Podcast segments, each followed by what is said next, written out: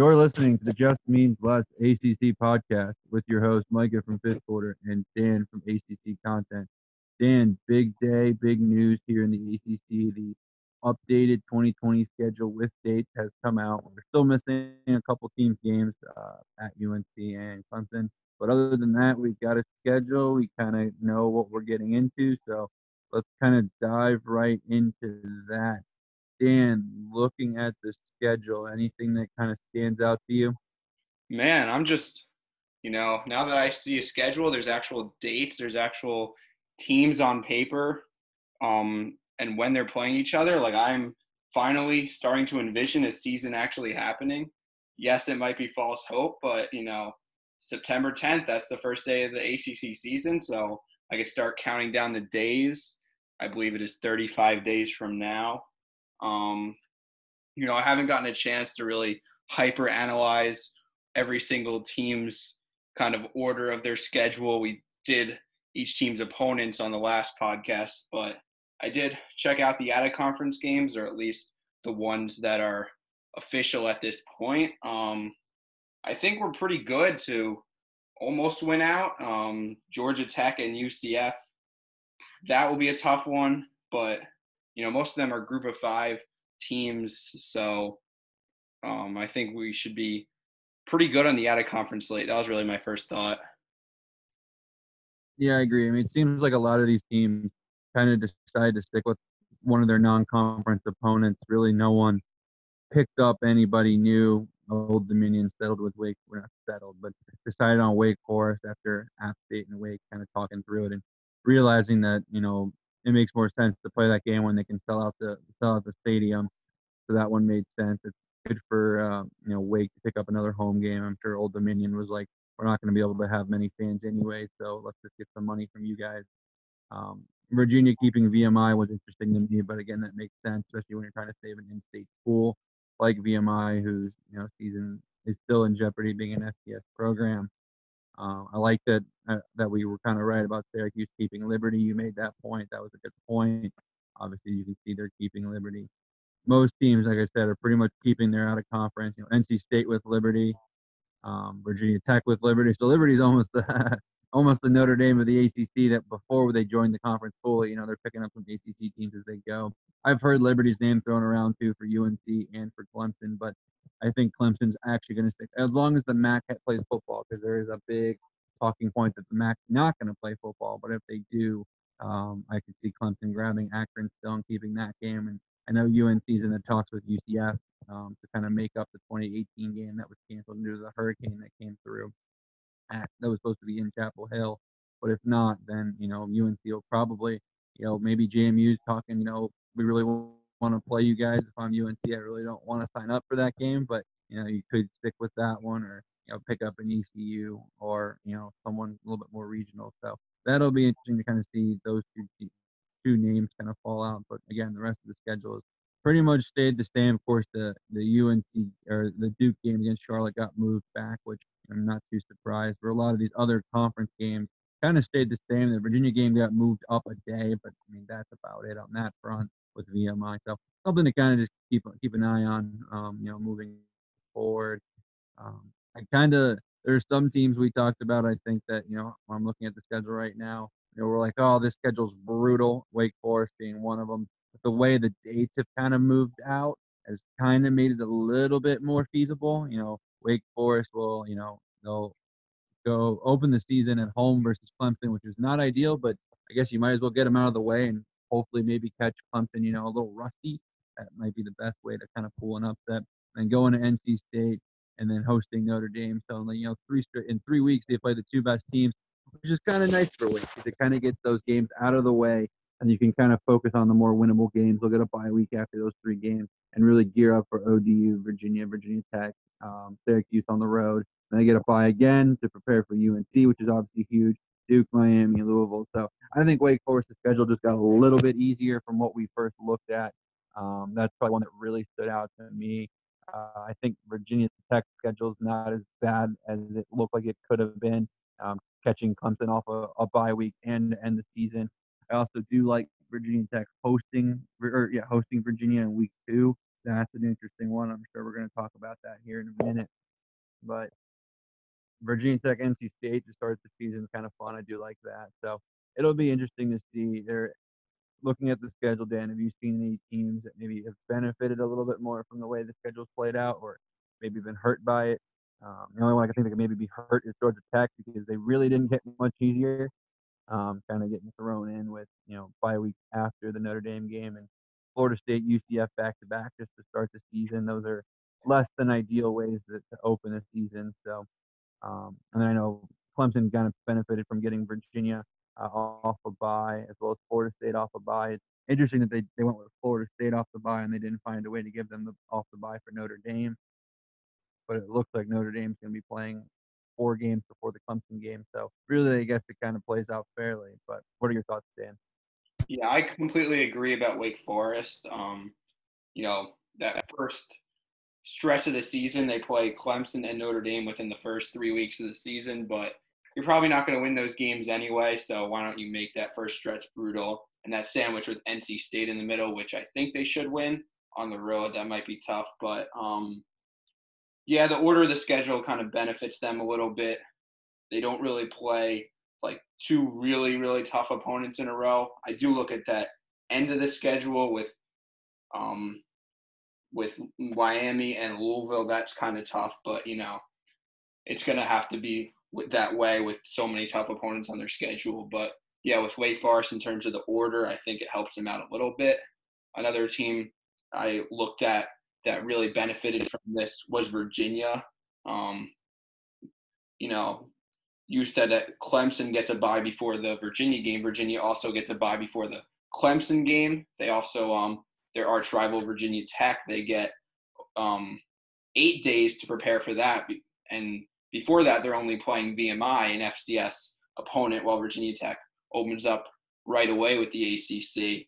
And um you know I'm looking through the schedule, not really a really difficult stretch with two road games in a row.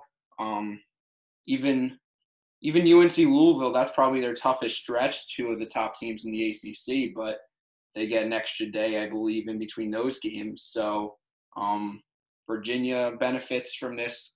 Wake Forest benefits from this. Um, another thing I wanted to talk about that I really noticed is that it seems like week three or four, every team gets a bye. Is that kind of a contingency plan, or did it just kind of work out that way? It seems like it's a little bit of both. I mean, obviously, there's a couple of teams. I think there's, you know, week three or four, everyone's got a buy. The, the whole point of that is if the week, if the season needs to be pushed back a week, the ACC of the Power Five is the earliest starting Power Five conference. Um, everyone else, you know, was looking at a September 19th or later start date. So I think that's kind of why that's there. Um, just you know, like I like you said, you know, contingency plan in case you know they've got to push every game back a week or week one games back, which would be very interesting because I mean I I would think that Virginia and Virginia Tech would like agree to like for example if we can't play on the 12th of September I would not be surprised if Virginia and Virginia Tech agreed to move their bye like move that game to the open day and then move you know back the VMI and NC State game for those two teams respectively.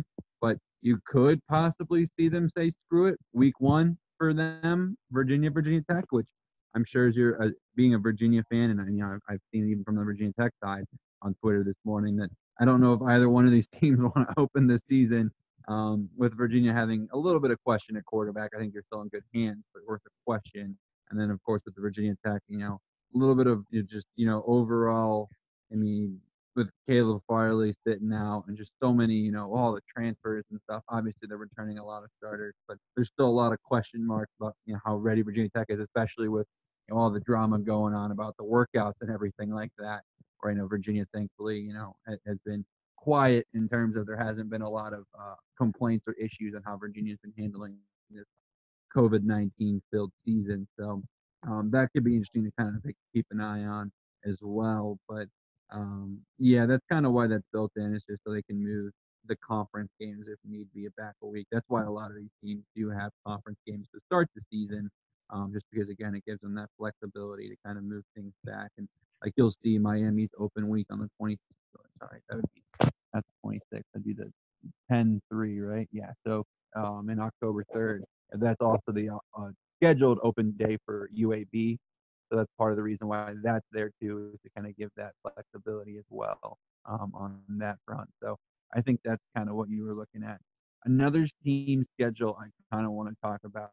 I know we talked about how UNC kind of got the luck of the draw, but, I will say I do appreciate the ACC throwing the last two games of the season for UNC. Granted, they're coming off of a bye to prepare for Notre Dame, but I do like that the last two games of the year aren't going to be easy. Um, probably their two toughest games, um, just being in the fact that Notre Dame is probably the better team uh, best team on the schedule, and then you throw in, of course, Miami on the road. And so, there was somebody I was talking to on Twitter, and Dan, I want your want your thoughts to see if I'm right. But I feel like if there's any team that's going to be able to recreate home field advantage this year, it's going to be Miami. I don't know if you've ever been to a Miami game. I don't think you have, but um, you know, of course, the jokes that no no one attends the games. Well, Miami Stadium is always so loud because they pump in so much noise. I mean, they're used to doing it with the Dolphins too. So they're going to actually have very close to a home field advantage. I mean, you can never hear the marching bands or anything at Miami, anyways.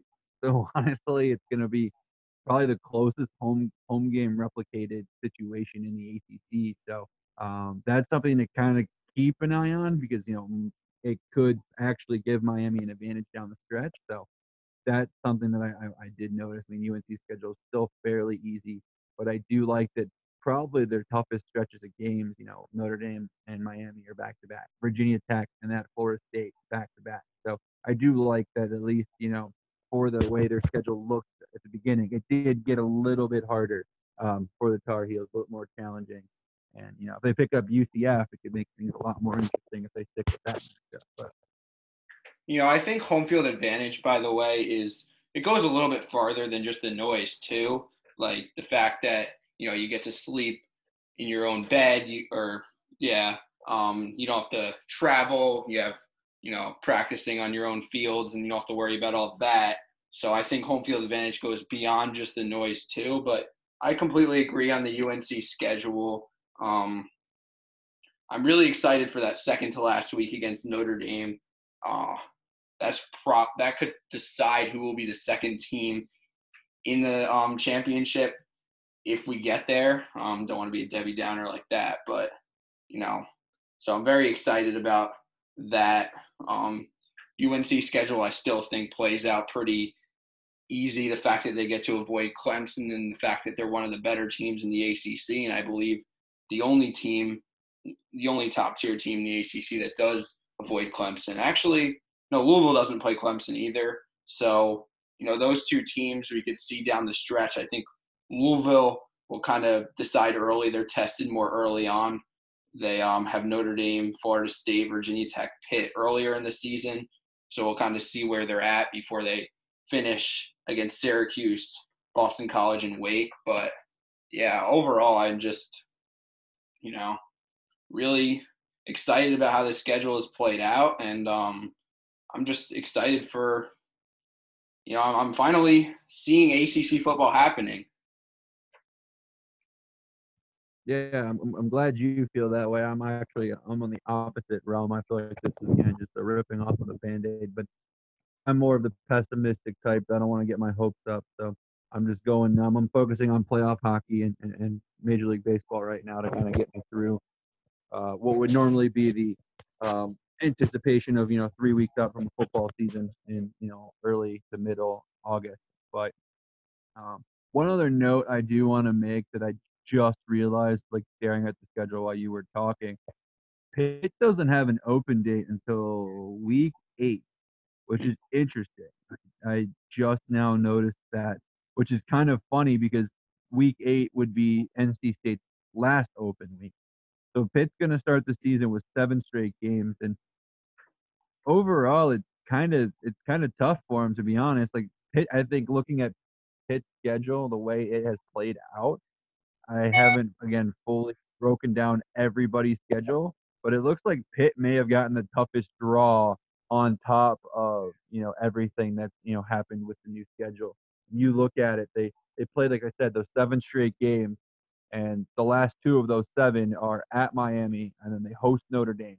So again, hosting Notre Dame is helpful, but It's still probably the second best team in the conference.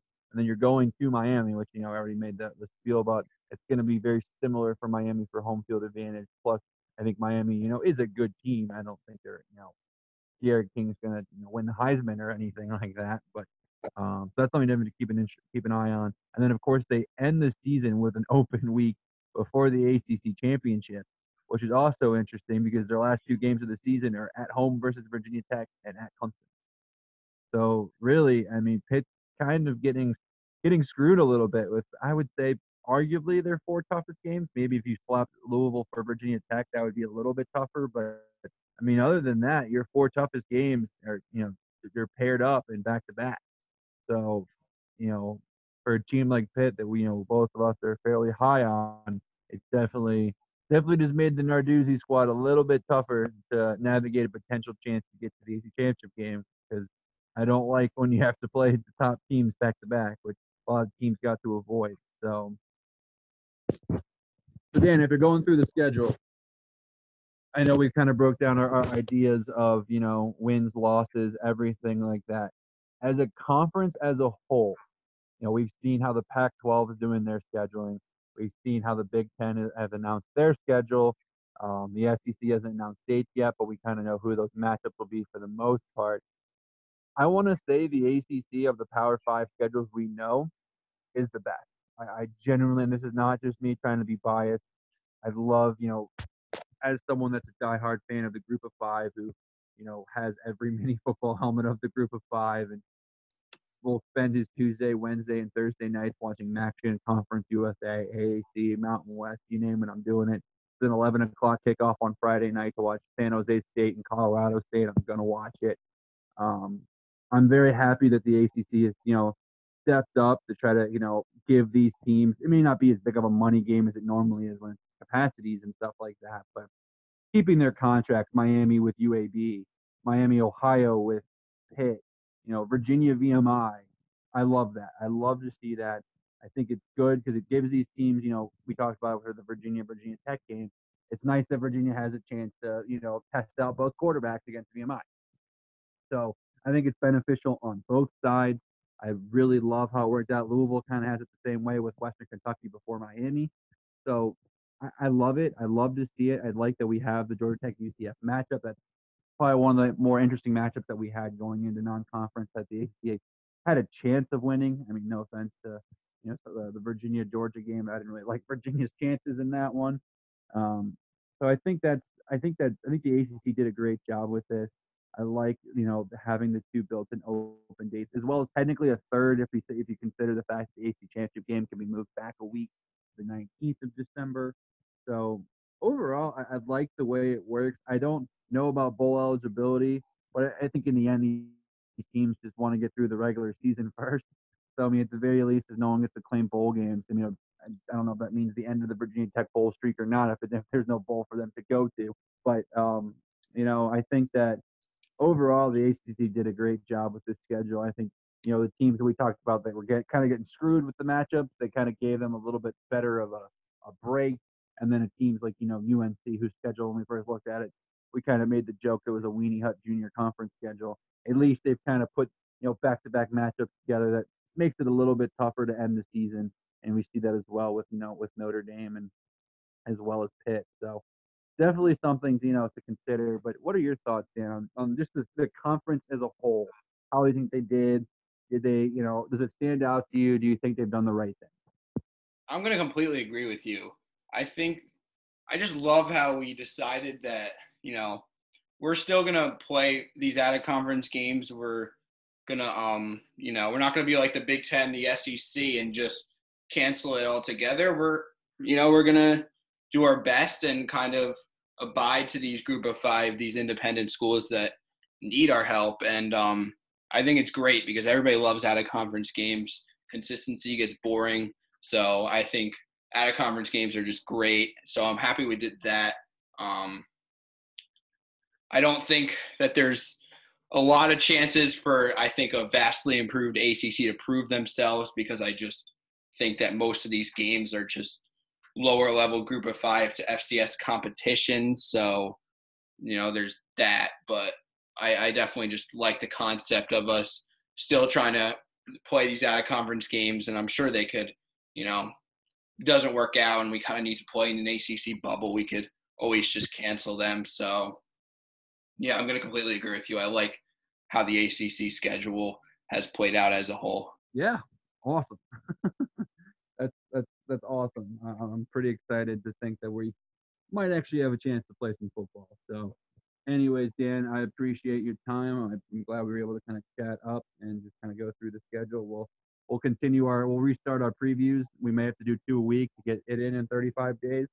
So we may we'll, we'll figure that out on the end. But Syracuse is next, and we'll uh, finish off those ACC previews, and then hopefully we can do a week out where a we predict the first week games, but we predict our final, you know, ACC standings. Hopefully we can you know get some sort of we can actually do this for the first time on the pod where we talk ACC football the week before game.